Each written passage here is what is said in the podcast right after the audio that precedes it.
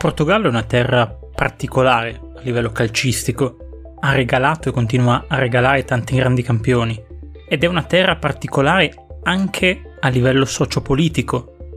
Lisbona è diventata una delle grandi città dell'Europa negli ultimi anni, guidando la crescita di un paese un tempo poverissimo e fino a metà degli anni 70 stretto nella morsa di una feroce dittatura fascista.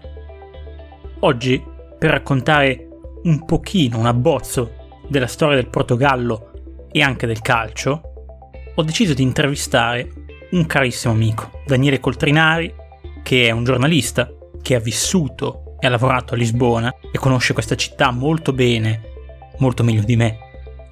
L'ho scelto perché può aiutarmi a dare un'idea di qualcosa che vorrei sviluppare nelle prossime puntate, anche perché ha scritto un libro su ciò che Lisbona ha rappresentato in questo periodo. C'entra un po' con il calcio, poco poco, ma c'entra molto con lo spirito che sta attorno a Pallonata in faccia. Il libro è Lisbona è un'assurda speranza. Io sono Valerio Moggia e questo è Pallonata in faccia.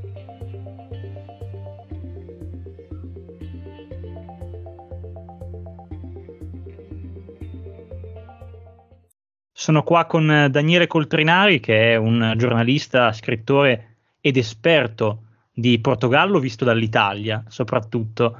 Quindi eh, volevo salutarlo. Ciao Daniele, grazie di essere qui. Grazie a te per l'invito. Allora, tu hai scritto un libro eh, che è uscito di recente, Lisbona è un'assurda speranza.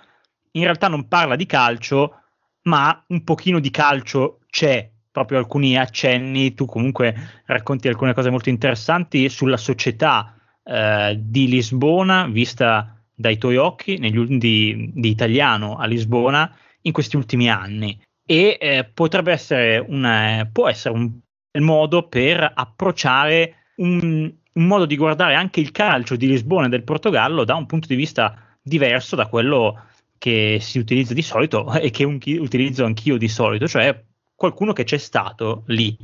Quindi, eh, oltre a eh, consigliare a tutti di leggere eh, il tuo libro Lisbona è un'assurda speranza, edito da eh, Scatole Parlanti, io partirei prima di tutto chiedendoti una cosa che riguarda anche un altro libro che tu hai scritto, che è C'era una volta in Portogallo, che riguarda in realtà il ciclismo, la volta di Portogallo, cioè il giro di Portogallo, no? come il nostro giro d'Italia, solo in Portogallo.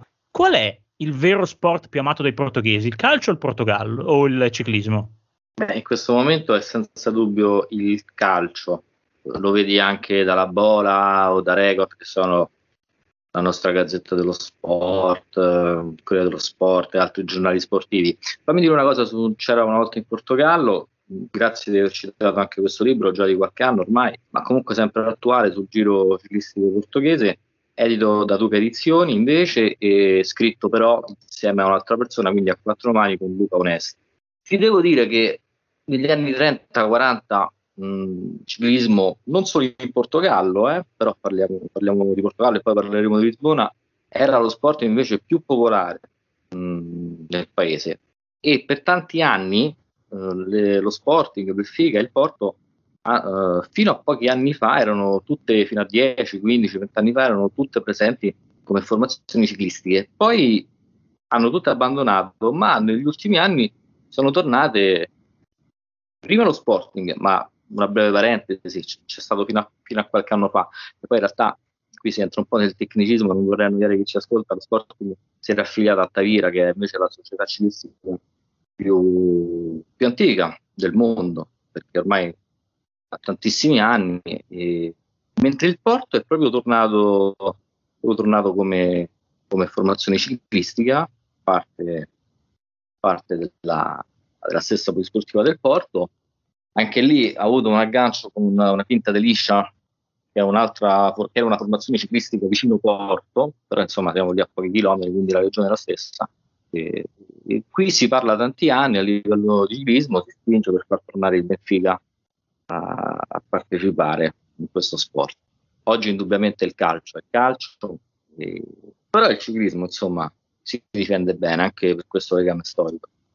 Potremmo quasi dire, ora ci penso, che è simile la storia del Portogallo e dell'Italia dal punto di vista sportivo. due paesi di calcio dove però il ciclismo è stato a lungo il secondo sport, perché io ricordo anche mio nonno qua, eh, lui è stato un grandissimo fan di ciclismo in Italia e quindi lui mi ricordo che diceva sempre, ah un tempo era il ciclismo, non il calcio, lo sport vero degli italiani.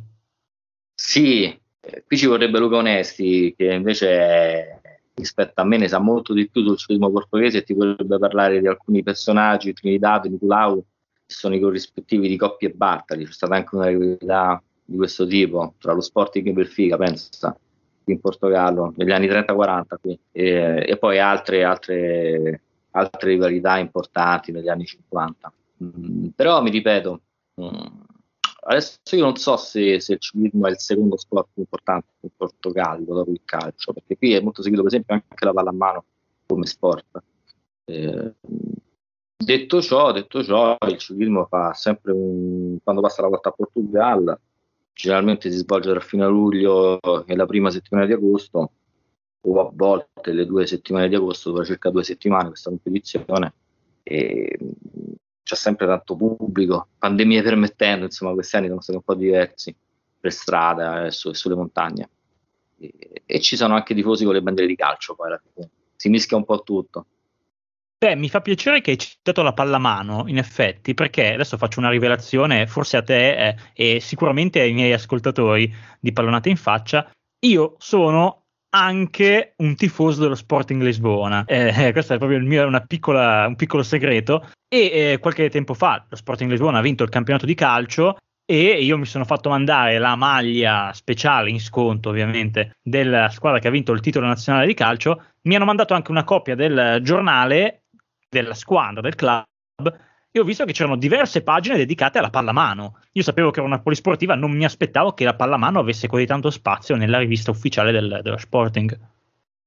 Ebbene sì, ebbene sì, eh, ce l'ha. Mm, penso per esempio a un'altra squadra, il Belenenses, che è un'altra squadra di Lisbona, magari è meno conosciuta all'estero, si trova a Belém, o cercando di pronunciare bene in portoghese Belém, eh, in questo stadio d'Orestelo, per chi mai un giorno dovesse andare a Lisbona o già c'è stato e ci vuole tornare, consiglio sempre di andare non solo a Belém ma allo Stadio del Restello perché c'è una vista bellissima se si riesce a entrare nello stadio e lì vicino proprio è tutta una struttura dove ci sono vari campi da basket, quindi anche da pallamano. Una volta per seguire una partita del Belenense, cioè Belenense Sport, erano diversi anni fa, c'era in contemporanea anche la partita eh, di pallamano, quindi tu potevi riuscire a vedere tutte e due, non dico contemporaneamente perché poi mh, mm, la, la, partita di campione di pallamano è cominciata quasi alla fine della partita di calcio, quindi riuscivi quasi a conciliare. Però sì, grande, grande dignità, grande seguito qui la pallamano in Portogallo. Mi riattacco al fatto che hai citato il Belenenses, che è una delle uniche due squadre che hanno vinto il campionato portoghese al di fuori delle tre grandes, cioè delle tre grandi, no? Porto, Sporting e Benfica nel Belenenses giocava non ai tempi dello scudetto, se non vado errato, ma un po' dopo, eh, forse il primo grande campione portoghese riconosciuto che tu citi in Lisbona è un'assurda speranza e di cui tra l'altro abbiamo parlato più di una volta io e te perché parliamo di Matateu, cioè eh, la, la, prima grande star del, del, calcio portoghese che poi in realtà era un, non era un portoghese del Portogallo ma un portoghese delle colonie. Non so se vuoi dire tu qualcosa su, su di lui. Beh, tu da solo magari non te lo dici, però io lo dico chi ti segue, chi ti segue ovviamente lo saprà anche su Spallonate in Faccia, sul tuo blog, c'è un pezzo bellissimo sulla storia di questo calciatore. Erano, il Portogallo è stata l'ultima nazione a abbandonare le colonie nel 74-75 e quindi il Mozambico come l'Angola, come la Guinea-Bissau, Sao Tomé e Principe, adesso non so se mi ricordo qualcuno sicuramente, mi dispiace, però al di là di questo eh, questi territori erano, erano, parte del grande impero marittimo portoghese, o almeno così più o meno si definiva, e quindi Matateo, come, come poi Eusebio, come sarà poi Eusebio, come Colonna, Colonna eh, sono calciatori che arriveranno a giocare in Portogallo continentale, ma considerati portoghesi. In quegli anni fu un grande serbatoio, un grande serbatoio di, di giocatori importanti, forti, che poi, ad esempio, pensiamo al Benfica degli anni 60, lo porteranno sul tetto d'Europa, vincendo due campioni. Ma Sotego è meno conosciuto, ma è conosciutissimo qui a Lisbona. è stato capocannoniere della, del campionato portoghese più volte, non ha vinto, non ha vinto il campionato, pareggiato, il Benenzo pareggiò una partita, mi sembra, con lo Sporting Lisbona, mi sembra, all'ultima giornata, quindi non lo vinse, vinse una, vinse una tassa del Portugal che sarebbe il corrispettivo della nostra Coppa Italia, però tassa del Portugal qui in Portogallo è molto sentita come possiamo paragonarla alla tassa d'Orei in, in Spagna, insomma a questi livelli. E fu un grande giocatore, aprì un po' la pista poi ad altri giocatori che arriveranno, come, come Sebio, come Pro. Sì, tra l'altro, se non vado errato, Matateo io l'ho scoperto perché eh, attraverso vecchie riviste, vecchi almanacchi del calcio, scoprì che aveva segnato un gol o forse due all'Italia in una partita. Per cui eh, diciamo che è legata un po' la nostra storia a lui. Ecco, eh, è importante, a me fa, mi colpisce molto questa cosa, mi ha sempre colpito molto del Portogallo. Matateu, eh, Mario Coluna, Eusebio, oggi anche Ronaldo, Cristiano Ronaldo. Eh, Cristiano Ronaldo non è un figlio delle colonie in realtà, però è nato a Madeira, quindi molto molto lontano dal, dal, dal Portogallo continentale. Eh, è curioso mh, che il Portogallo nel calcio brilli soprattutto per grandi campioni che però non sono nati nel territorio vero e proprio, tra virgolette, di questa nazione. Sì, è come dici te, anche se c'è sicuramente più di un'eccezione, mh, mm, tra i fuoriclasse portoghesi c'è Futre, che è nato a Montijo, a pochi chilometri da Lisbona, per, tanto per citarne uno, quindi è di base quello che dici poi però c'è qualche eccezione, insomma, no? che se vuoi conferma la regola. Non so questo perché, sai, tra l'altro lo Sporting eh, Lisboa, per esempio, ha un grande settore giovanile, quindi ti dà fuori ogni anno giovani interessanti, spesso li vende a prezzi da capogiro fin da giovanissimi, ad esempio, ad esempio Ronaldo, detto subito, però Ronaldo viene da, dall'isola di Madeira. Quindi bisognerebbe fare una ricerca molto approfondita, ma più che calcistica, proprio su, su quanti talenti poi il Porto, il Benfica, lo Sporting scoprono e quanti di questi poi vengono, non so, per esempio dalla regione di Lisboa e Valladolid, che è la regione di Lisbona e, e, e dintorni, la zona centrale, o, o, magari giocatori del nord, del Portogallo o del sud. Però c'è questa caratteristica, c'è questa caratteristica di andarli a pescare un po' fuori dal Portogallo continentale, nelle isole, Madeira, ma sicuramente ci sarà anche qualche giocatore medio importante che magari proviene dalle Azzorre, altri portoghesi. Un'altra cosa che secondo me è significativa di questi giocatori è che spesso quando la gente parla di Eusebio, ecco, citiamo lui che è il più famoso e più grande assieme a Ronaldo, eh, si tende a considerarli portoghesi. Eh, però Eusebio è, in realtà era, era, africano, cioè è stato il vero primo grande campione africano della storia, perché se non vado errato lui fino ai 18 anni il Portogallo non l'aveva mai visto, lui era in Mozambico, cioè, quindi lui è proprio cresciuto sia culturalmente che calcisticamente in Africa. Ed è una cosa che lascia perplessi quando poi la gente parla del calcio e dice: Vabbè, i, i grandi giocatori eh, africani, grandi giocatori neri sono arrivati solo dopo che crescono in, in, Europa e quindi gli europei gli insegnano a giocare. Non so, c'è secondo te un, un po' un, un pregiudizio razzista che ci portiamo dietro verso i giocatori neri e africani in particolare? C'è perché c'è un pregiudizio nella società occidentale europea e secondo anche italiana, quindi c'è base purtroppo. Poi va un po' insomma articolato il discorso perché sicuramente oggi i tempi sono cambiati. Mm, se, Euse, se Eusebio, se Matateo provenivano da quelle terre li, li, li comunque se vuoi, passami il termine, un po' grezzi ma già forti, poi affinavano la corsa, la velocità, ma soprattutto la tecnica, perché insomma di corsa di velocità già ne avevano. Uh, in Europa oggi probabilmente in molti stati africani ci sono già, non tutti insomma, ma alcune ottime scuole di calcio, ottimi preparatori, allenatori anche europei che sono andati là, che hanno colonizzato questa volta dal punto di vista calcistico, se vuoi, del continente. Quindi sono un po' cambiate le cose rispetto a 30, 40, 50 anni fa. Però il pregiudizio persiste, ahimè, tu pensa a, Eder, no? Eder fu il grande protagonista della vittoria degli europei nel 2016 della Francia con il suo gol. Eder oggi, anche qui, credo che tu abbia scritto qualcosa sulla mano faccia. Oggi Eder non è, se ne parla più di lui, se ne parla qui ogni tanto, in Portogallo quando si riguarda la vittoria, ma un personaggio un po' ai margini e non so quanto c'entra il, fatto, il colore della sua, della sua, pelle su questa cosa. Temo di sì, eh, magari però sto, sto esagerando e sto così sparando un pregiudizio che in questo caso magari non c'è, me lo auguro. Però secondo te il fatto che eh, il calcio portoghese sia così stato legato a personaggi neri e eh, africani soprattutto, eh, ha cambiato in qualche modo la percezione del, dei luso-africani, dei luso-africani nel Portogallo di oggi o comunque negli anni che sono seguiti. Cioè non va dimenticato che comunque io ho parlato, noi abbiamo parlato adesso di giocatori cresciuti e vissuti lungo durante il periodo del regime salazarista. Insomma, non è la prima cosa che viene in mente una persona, no? Regime fascista che ha come simboli dei calciatori neri. Eh, è, è, sempre difficile da spiegare, è una particolarità che credo ci fosse solamente in Portogallo. Sì, sì. Eh, tra l'altro qui però io non sono proprio uno storico di, di, di ex di colonialismo, di ex colonie portoghesi, ne so qualcosa, posso provare a avventurarmi, no?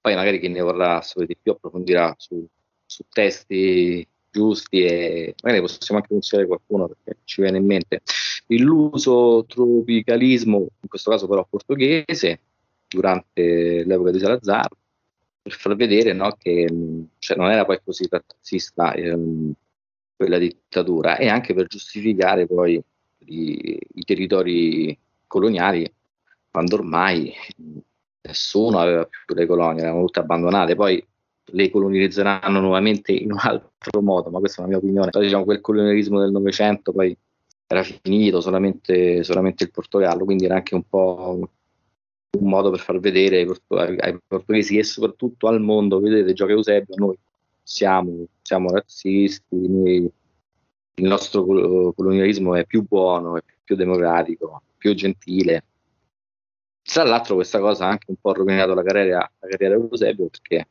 Eusebio a 28-29 anni mai non era finito come giocatore, ma insomma aveva gra- grandi problemi fisici a un ginocchio soprattutto e per far sta buone le folle continuavano a buttarlo dentro, far giocare con infiltrazioni. Tra l'altro scelta un po' anche del regime, soprattutto un po', soprattutto del regime per, perché la gente, il popolo a Lisbona voleva far giocare Eusebio ginocchio solo, comunque andava bene lo stesso. Quindi questo è un tema che si intreccia con la storia, col colonialismo portoghese. Molto bello, molto, molto articolato, ma da approfondire. Ma oggi, tu che comunque hai vissuto e vivi a Lisbona molto più di quanto l'ho vissuta io, i, gli, gli, africani, gli africani, i portoghesi di origine africana, eh, hanno, li percepisci con un ruolo diverso nella società o, o no? Perché io mi ricordo che c'erano tanti neri ovviamente in Portogallo quando ho visitato Lisbona, però mh, non so dire poi che lavori vanno a fare eh, e in che quartieri vivono e come, come, vivono realmente, come sono integrati in questo, in questo, paese che comunque resta un paese a maggioranza bianco e, e occidentale, europeo. Allora, la maggioranza delle persone di colore in Portogallo le trovi a Lisbona di Lisbona, nelle periferie o nei comuni limitrofi. Sono, ormai sono seconde, te, terze, quarte generazioni addirittura, magari sono i loro padri, i loro nonni, i loro bisnonni, sono andati via dall'Africa, sono venuti a vivere a Lisbona. E per la maggior parte sono lavori umili, svolgono dei lavori cosiddetti umili, tra virgolette, perché poi ogni lavoro ha la sua dignità, mi perdonerei per la banalità, però cosiddetti umili, pagati male, precari, questo per la maggioranza, vivono appunto fuori Lisbona o nelle periferie, spesso con pochi servizi, situazioni degradate e disagiate, se non addirittura alcuni in eh, quartieri autocostruiti che ogni tanto provano a sgombrare o sgombrano poi si ricollocano in altri posti, poi c'è anche chi si afferma ovviamente. Lisbona è percepita molto come una città multiculturale, per certi versi è vera, perché qui è, per esempio la musica, quando si potrà suonare nei locali, comunque si tornerà prima o poi pieno di musicisti mozambicani, angolani, capoverdiani, anche brasiliani, poi, anche brasiliani certo, che prova, è tutta un'altra storia, insomma, si lega comunque a questo discorso. Però in realtà, a parte poche nicchie, c'è, c'è, c'è razzismo, c'è un razzismo strisciante, io, io, direi strutturale, insomma, non sono parole mie, ma chi, chi, studia questi fenomeni pensa che sia, lo definisce strutturale in Portogallo come, come lo è in Brasile o negli Stati Uniti, di cui per tanti decenni dopo la fine della dittatura si è vergognati, ci, ci, si vergognava a dirlo e, di questa esistenza del razzismo, però poi negli ultimi anni si stanno affermando anche formazioni politiche insomma, che, che, che potremmo definirle razziste, poi alla fine quello è, quindi la situazione è, è abbastanza complicata, però per esempio sono nate anche molte associazioni antirazziste, associazioni di persone di colore, quindi anche un, c'è anche una certa dinamica, ci sono per la prima volta nel Parlamento portoghese tre donne afrodiscendenti, è in movimento, è una società che ha cambiato 40-50 anni fa, è uscita dalla dittatura, quindi recentemente rispetto a nove altre nazioni, e adesso in maniera molto lenta, piano piano sta affrontando la questione con processi lenti, con tendenze ad andare avanti, indietro, però non, dal mio punto di vista non me la sento una persona di, di colore tendenzialmente la maggioranza non vive bene. È, è un tema molto interessante anche perché io alcune di queste cose, mh, di questi aspetti politici del Portogallo, le noto nel calcio. Ed è una cosa curiosa perché ad esempio in Italia si tende a, essere, a, separare molto di più calcio e politica. Eh, notavo che il 25 aprile, che eh, noi lo sappiamo, ma lo diciamo anche a chi ci ascolta, il 25 aprile è la nostra festa della liberazione, ma anche la festa della liberazione del Portogallo. Insomma, qualche decennio dopo, quasi 30 anni dopo, è arrivata anche la liberazione dalla dittatura fascista in Portogallo. Ecco, il 25 aprile nessuna squadra di club italiana pubblica sui suoi social qualcosa per dire viva il giorno della liberazione.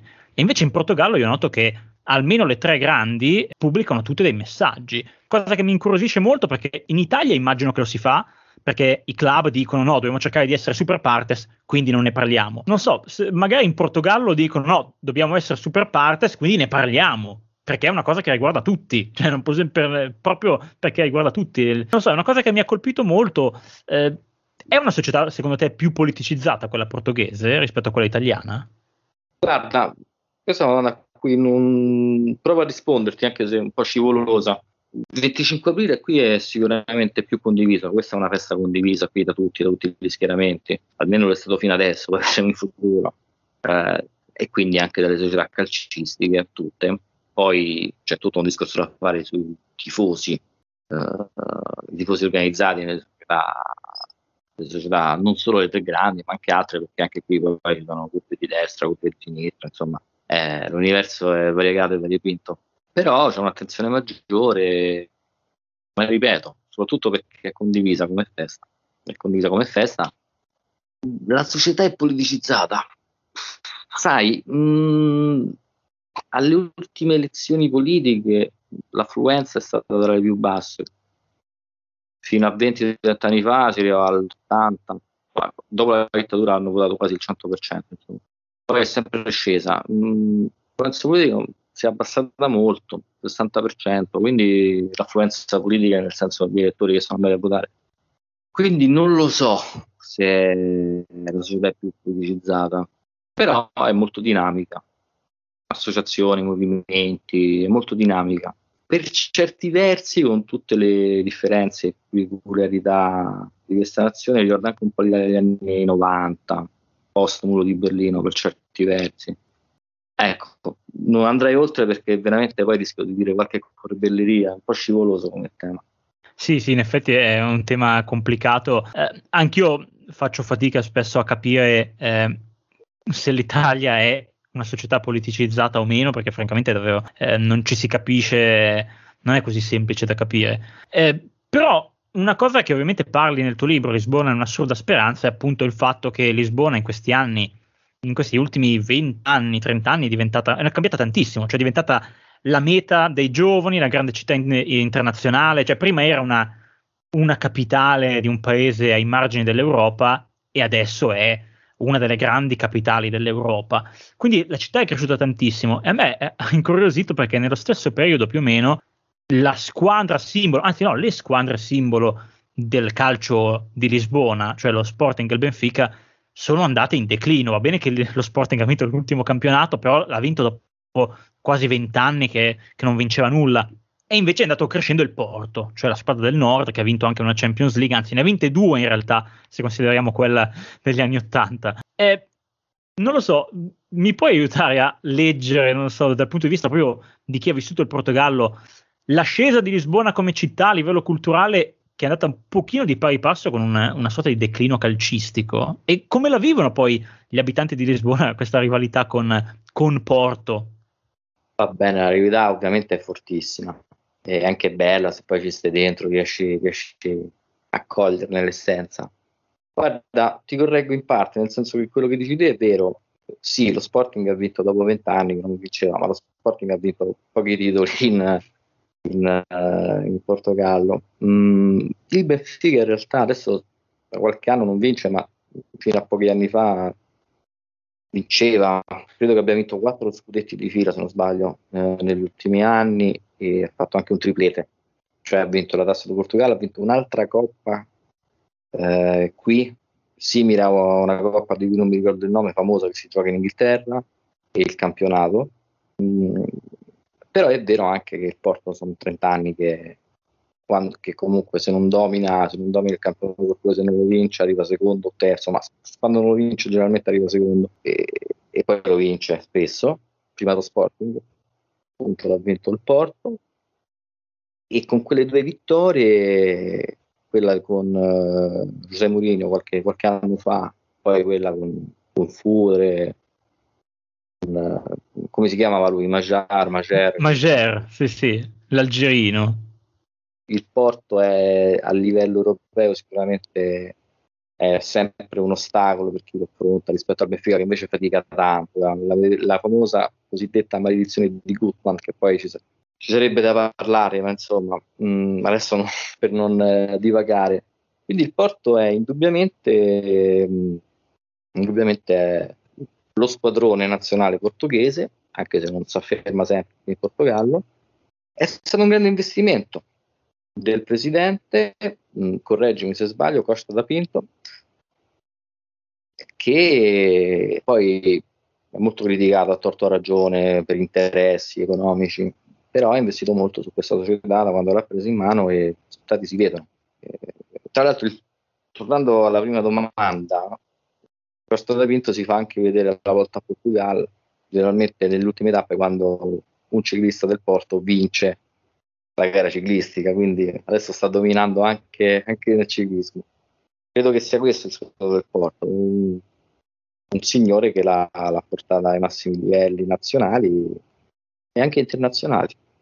Eh sì, in effetti mi viene in mente che quando l'ultima volta che sono venuto in Portogallo, ormai un po' di anni fa, eh, ero passato da, dall'Estadio do Dragão, lo stadio di Porto, e ero passato dal negozio perché il museo era a pagamento e non avevo abbastanza soldi per entrare.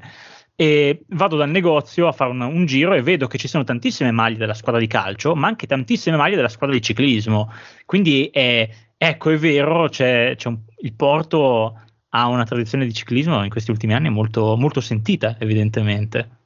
Sì, tu hai citato lo stadio dos Dragões, portoghese dei Draghi, qui i rivali del Benfica, dello Sporting lo chiamano lo stadio dos, dos Ladroes, dei ladri. Vabbè, questo è un scaramucce e, e insomma mh, battute goliardiche che si fanno anche in Italia, fra una squadra e l'altra.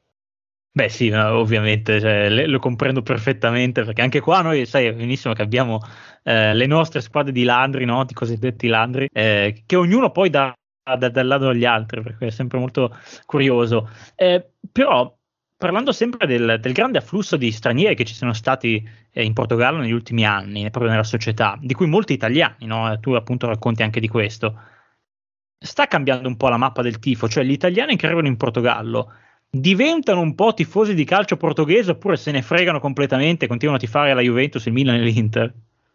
Guarda, tu hai fatto outing all'inizio di questa, di questa puntata e molti italiani, devo dire molti, poi non, non, non, so fare una percentuale, non ho statistiche alla mano, però diversi italiani che ho conosciuto e che sono appassionati di calcio e che poi si, si affezionano a una squadra, qua decidono di fare una squadra, molti scelgono sport, lo sporting.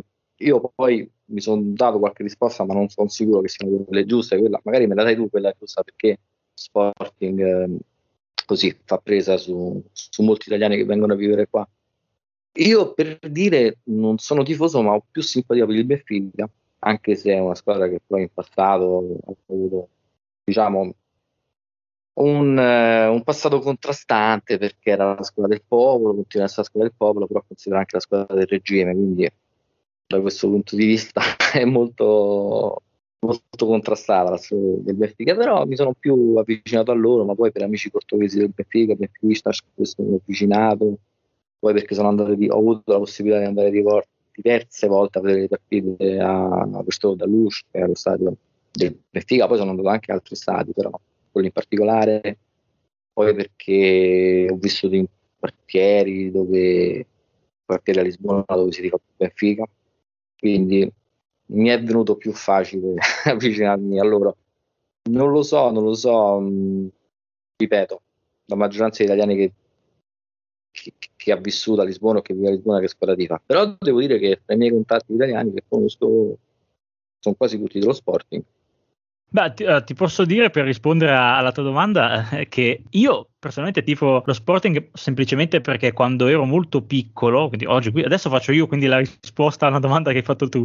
Quando ero molto piccolo, ricordo, credo fosse il 2003, oddio, non ero poi così piccolissimo, ma va bene, eh, ci fu un, un un preliminare di Champions League tra Inter e Sporting Lisbona. Eh, mia famiglia, molti ti fanno Inter, quindi si guardava questa partita e io vidi entrare in campo questo ragazzino di 17 anni che tutti dicevano no, con quel nome lì non può essere un campione perché ce n'è già un altro, si chiamava appunto Cristiano Ronaldo. Lui arrivò, fece un dribbling su Di Biagio e poi un cross in mezzo che non andò da nessuna parte. E io mi intestradì che questo ragazzino che si chiamava come il fenomeno dell'Inter sarebbe diventato un grandissimo campione e quindi iniziai a seguire lo Sporting su, sulle riviste italiane, no? tipo Calcio 2000 che c'era un tempo e alla fine un po' ti ci affezioni a questo giocatore. Poi mi è andata bene, credo che sia l'unica volta che ho azzeccato un pronostico nella mia vita, però alla fine, ecco, lui se n'è andato, se n'è andato sia dallo Sporting che di recente anche dall'Italia, come ben sai, però è rimasto, diciamo, la passione per lo Sporting. Un'ultima cosa che volevo chiederti a questo punto è, ma allora, è vero che eh, ho sentito che appunto il Benfica è la squadra del, del popolo, eh, io ho avuto l'impressione che il Benfica sia molto tifato a Lisbona, eh, mentre lo Sporting più tifato fuori, perché ricordo che quando ero in Portogallo eh, chiedevo a tutti ovviamente che squadra tifavano e a Lisbona erano tutti Benfica. Poi appena vado, vado fuori nella provincia eh, improvvisamente i tifosi del Benfica sparivano. Non so se è una mia impressione o c'è questa divisione proprio territoriale del tifo. Ci sono sicuramente dei quartieri storici, Murria, Alfama, insomma, quei pochi residenti che ancora rimangono a vivere in queste zone, perché queste qua sono zone ormai gentrificate, turistificate, nonostante la pandemia, comunque per anni sono state appunto gentrificate, quindi sono pochi residenti, ma chi vive in queste zone generalmente è del Benfica, perché sono quartieri storici e altri centrali o semicentrali, quindi è vero quello che dici. Tendenzialmente, anche se poi c'è gente che vive al centro, lo sport, voglio dire, però come maggioranza direi senza dubbio del Benfica, insomma, se, se, non, mi, se non mi smentisce qualche dato. E, um, sai, pensavo, pensavo a due cose. Intanto che molti studenti universitari eh, portoghesi, per esempio, sono per sport. Mi viene in mente questa cosa. E, e, poi, tornando a quello che dicevi prima, non, magari gli appassionati di calcio lo sanno, però non tutti lo sanno, no? Tu, tu non so se lo sai, in uh, Portogallo Ronaldo non lo chiamano Ronaldo, lo chiamano Cristiano cristiano, no? viene, viene, nominato così. Chissà se c'entra anche il fatto con, per differenziarlo con Ronaldo il brasiliano, io penso di sì, penso che sia legato molto a questo. Beh, tra l'altro, eh, sempre continuando, visto che parliamo di Ronaldo, eh, mi viene da chiedermi, eh, non so se tu conosci qualcuno di, di Madeira, però mi viene da chiedermi quanto sia importante Ronaldo per eh, l'identità madeirense, perché San Vadorato comunque è una zona molto povera tradizionalmente ehm, e anche lui ha avuto una infanzia povera, quindi mi immagino cosa significhi per un'isola così piccola e così lontana aver espresso il campione, non solo portoghese, ma a questo punto anche mondiale, cioè, ha vinto diversi palloni d'oro, è stato uno dei più forti al mondo per diverso tempo. si presenta la follia, secondo me, lanciando un commento un po' poi spinto all'estremo, nel senso che mh, a Madeira come nelle Azzorre purtroppo ancora non ho avuto la possibilità di andarci, per andarci prima o poi, ma conosco chi c'è stato e quindi chi è stato anche a Madeira, a Madeira c'è stato Ronaldo all'aeroporto, o lì vicino insomma, più altri vari gadget, varie onorificenze, diciamo così, a un uomo che è ancora in vita, quindi è l'eroe, l'eroe nazionale Ronaldo, Madeira. Poi Ronaldo è un grande imprenditore, ha partecipazioni in molte imprese, quindi hotel, corso, catene altre cose, non solo a Madeira ma anche a Lisbona, un po' in tutto il Portogallo. E poi qui pubblicizza tutto, da rasoio per la barba all'orologio. Quindi oltre ad essere un eroe nazionale a Madeira, lo è poi anche in Portogallo dopo la vittoria degli europei. Ehm, però sai, mh, come scrivo un po' nel libro, poi che avrà modo di leggerlo, magari si farà un'idea. Anzi, ti ringrazio poi per avermi ancora, ti ringrazio ancora una volta per avermi ispirato a fare questo libro che, come detto te, non è di calcio, non è sul calcio, ma ci sono molte citazioni calcistiche. Ronaldo è un eroe in vita a Madeira, tutto il Portogallo, però la leggenda di Eusebio è, resiste, eh? resiste è, ancora considerato il più grande. Se poi è anche il miglior risultato di quel Portogallo, perché sì, hanno vinto i campionati europei con, Cristiano e gli altri, quindi un risultato storico, ma la miglior posizione a un mondiale, quella, quello del 66 in Inghilterra, è il terzo posto di Eusebio. Mm, poi sai, sono, erano altre generazioni, altri, altri anni, quindi questo aiuta un po' la leggenda di Eusebio, che però Beh. dal mio punto di vista comunque rimane un gradino sopra Ronaldo, ma questa è una cosa che io posso dire, i portoghesi non troveranno mai, sono tutti e due binari. Un'ultima cosa eh, che mi è venuta in mente proprio adesso, io ricordo che eh, l'ultima volta appunto che visitai il Portogallo, eh, io insomma girai molto, eh, mi fermai poco in ogni luogo, ma girai molto e mi ricordo che ero passato da un paesino molto eh, isolato, quasi abbandonato, molto piccolo, non mi ricordo nemmeno il nome, e avevo trovato per terra un volantino dell'Academy del Benfica che invitava i ragazzi e le ragazze di 10-11 anni a venire a fare i provini a Lisbona per l'Academy del Benfica. Eh, Ora, visto che tu nel libro, ma anche poco fa, hai parlato della gentrificazione del centro delle, delle grandi città, di Lisbona in particolare, mi chiedo, eh, non si va a perdere un po' magari l'identità di certe città, di certi luoghi, di certi quartieri e magari anche delle squadre di calcio che diventano eh, con diciamo che la gente che si sposta fuori, con i portoghesi veri, che si spostano fuori, eh, non so, non cambia anche proprio la, la, la geografia e la geopolitica dei luoghi? Cambia sicuramente il modo di giocare da bambino, cioè banalmente è difficile vedere questi quartieri bambini che giocano per strada come si faceva anni fa, uh, o almeno lo facevo anch'io che sono un po' più vecchio di te, un po' più grande di te, ahimè, so se tu da piccolo giocavi per strada, ma insomma, però si trova ancora, si trova ancora, però con molta difficoltà.